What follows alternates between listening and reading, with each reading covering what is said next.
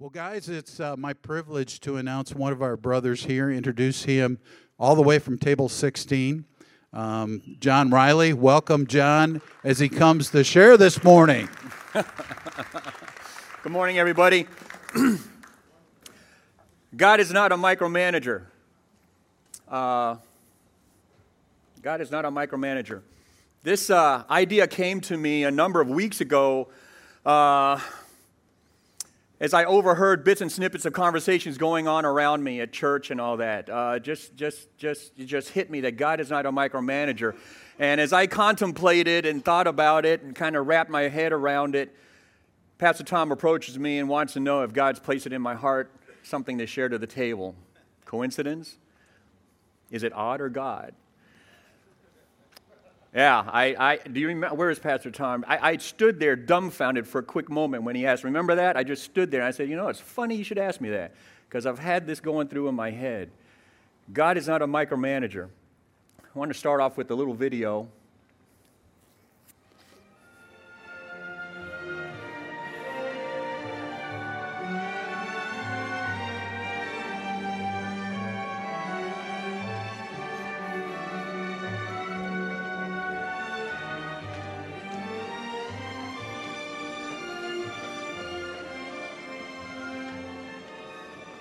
The Lord bless you and keep you.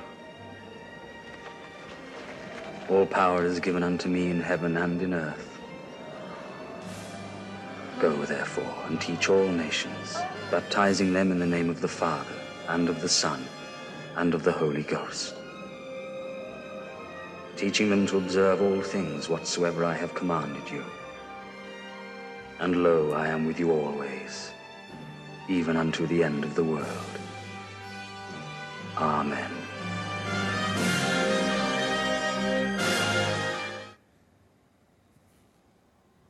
I want to talk about this simple commandment to go and make followers and disciples of all nations, baptize them in the name of the Father, Son, and the Holy Spirit, and pass on to them uh, his teachings and examples. He simply said to go forward and make followers and disciples of all nations. God is not a micromanager. He doesn't constantly belittle and control, manipulate, criticize, judge, condemn, and exhibit excessive uh, attention to minor details. Anyone here ever work with a uh, micromanager? Anyone here a micromanager? Okay. God is not a micromanager. And it's been left to us uh, and our God given creativity to figure out how best to go forward and to make followers and disciples of everyone that we come in contact with. Now, I did not go to preacher school, and I didn't always pay attention in Sunday school, but I believe that just about every case where Jesus taught, he used stories and, and, and, parables to illustrate and highlight concepts, ideas, and behavior, or he modeled it for us with his own behavior and actions, such as washing the, the feet of his disciples. He did specifically verbally teach us how to pray. In the book of Matthew, it says, This then is how you should pray, Our Father who art in heaven. And he kept it simple, right? So I think we need to take what he did verbalize, demonstrate, and illustrate, and just do those things to the people and with the people around us, be they our neighbors, co workers, or whoever, strangers. But people tend to greatly overthink this. They greatly overthink the simple task and commandment, and we make things way more complicated than they need to be or should be. I know I used to. Some people think that they need to be able to preach, eloquent preachers, quote scripture, be animated on stage, be able to pray eloquently out loud for about 15 minutes straight. I used to think these things. Some people think it may mean standing on a street corner with a big poster, the end is near. Some people also think it's just enough to send money to some missionary on some far off land and they feel like they've done their part. Greg Malchon, is Greg here today? Mentioned that about two weeks ago. How we are missionaries to the people around us and how sometimes it's not going to be convenient or even comfortable, right? I think we've all been there.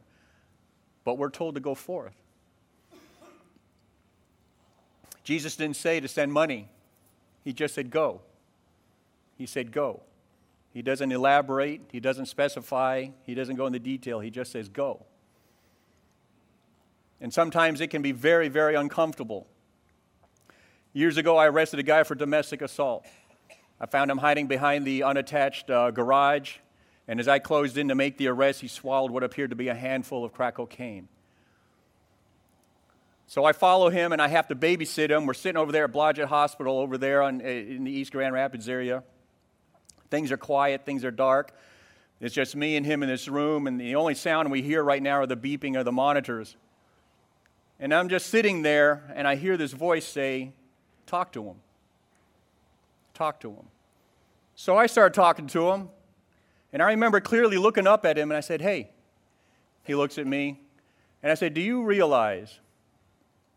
I don't know how many times you've swallowed crack cocaine in your life, but do you realize that if you die in the next few moments, it's just me and God in this room to hear any words you may ha- last words you may have? I say, Where are your homies now? Where's your family? And we started talking, and tears are streaming down his face. And I had a connection with this guy, and we're, we're talking. I'm talking about God, and we talked about fatherless uh, homes, and we're talking about ch- bad choices. And then I hear this voice again saying in my head, Go pray with him. I ignore that. That idea made me very uncomfortable. So I told him, I said, You know what? I'm going to pray for you. I'm going to go back to Red's Life. I go to Red's Life. I'll talk to you. I'll talk about you at my, at my men's table. We're going to pray. We're going to pray for you, brother. Go pray with him. I fought it. And I'm, I'm uh, just on my high horse. I'm preaching. I'm preaching it. Oh, I, my, my, Randy Don would have been proud of me. I was preaching this guy. But I kept hearing this voice say, Go pray, uh, pray with him. I fought that. No! Why am I going to go pray with this idiot who believes in beating his woman and stupid enough to swallow crack cocaine? Are you kidding me? Why am I going to go pray with this man? The nurse might come in here and see me. This is my prisoner. My prisoner. I'm the cop. Why am I going to go pray? I fought it to the point where I started feeling ill. By the time I dropped him off at the Kent County Jail, I was feeling incredibly nauseous. I was feeling very because this tug of war was going on in my head. About the time that I turned him over to the deputies, uh, duh, I had an epiphany. It hit me like a ton of bricks. John, you were just disobeying God to his face. It hit me like a ton of bricks. In the 15 seconds it took for me to walk out back to my car, I was literally almost on my knees begging God for forgiveness and telling Him that from that day on forward, I will not, will not miss an opportunity to plant a seed or say something to another uh, person. Really?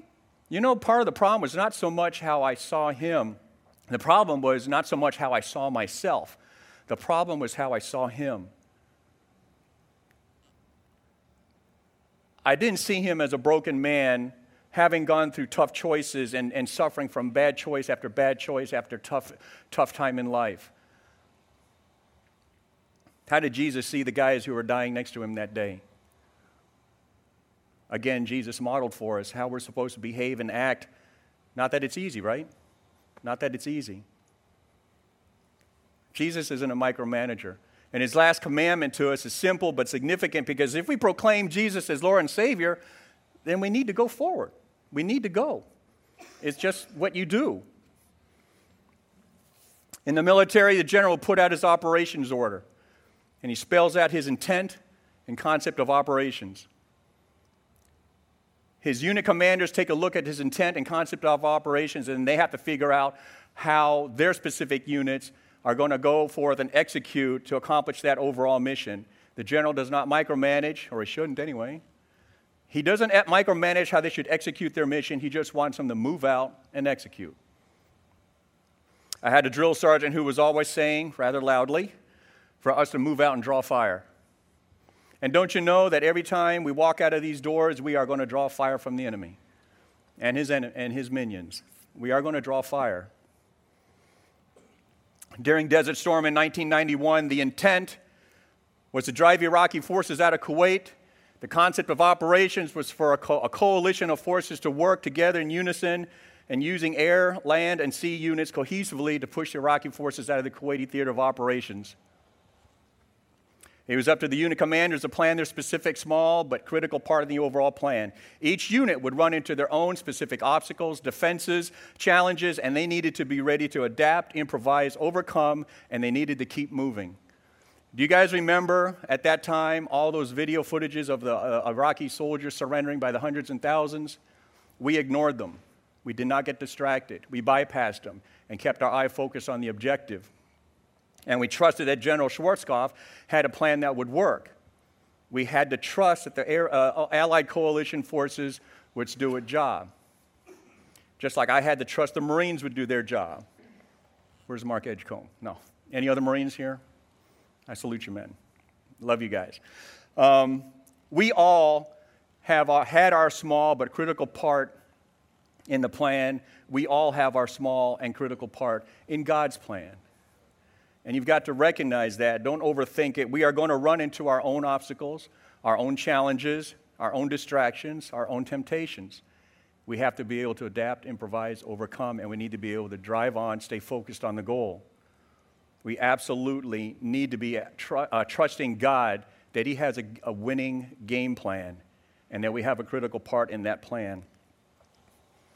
That is God's concept of operations right there. Very simple. Intent and concept is spelled out. Go forth, make followers and disciples of all nations, baptize them in the name of the Father, Son, and the Holy Spirit, and teach them what Jesus taught us. How we come up with how we execute that plan is on us. God is not a micromanager. We just need to go and execute. We can be proactive or we can do nothing. Just like in the parable of the talents in Matthew 25, the one servant uh, who did nothing with his talent uh, when the master went away. We can do something with our God given talents or we can do nothing. It's up to us. God is not a micromanager. But I often think that uh, oftentimes we get bogged down with overthinking it, that we have to do something big and splashy, um, something uh, uh, that just catches people's attentions. Again, either praying eloquently out loud or being animated on stage. Uh, I think we're overthinking it, but, but we do have to do something. We have to say something. It doesn't have to be complicated. I'm not good at, I'm not good at quoting scripture. I don't know how to pray eloquently for 50 minutes at a time, but I can share what God has done in my life. And I can share what I know God has done in other people's lives. I can also simply tell people that God has a different plan for them. In June 2013, about a week after Randy's uh, golf uh, tournament that day, I got a phone call from a guy.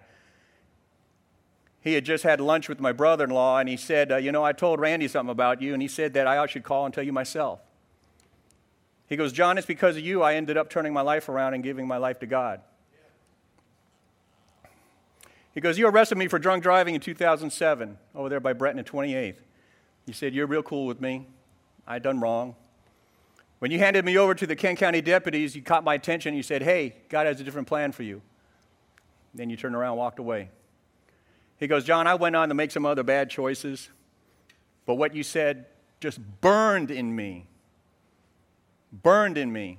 And then finally it just clicked. He goes, John, today I'm a pastor. I want you to come talk to my kids, my youth group.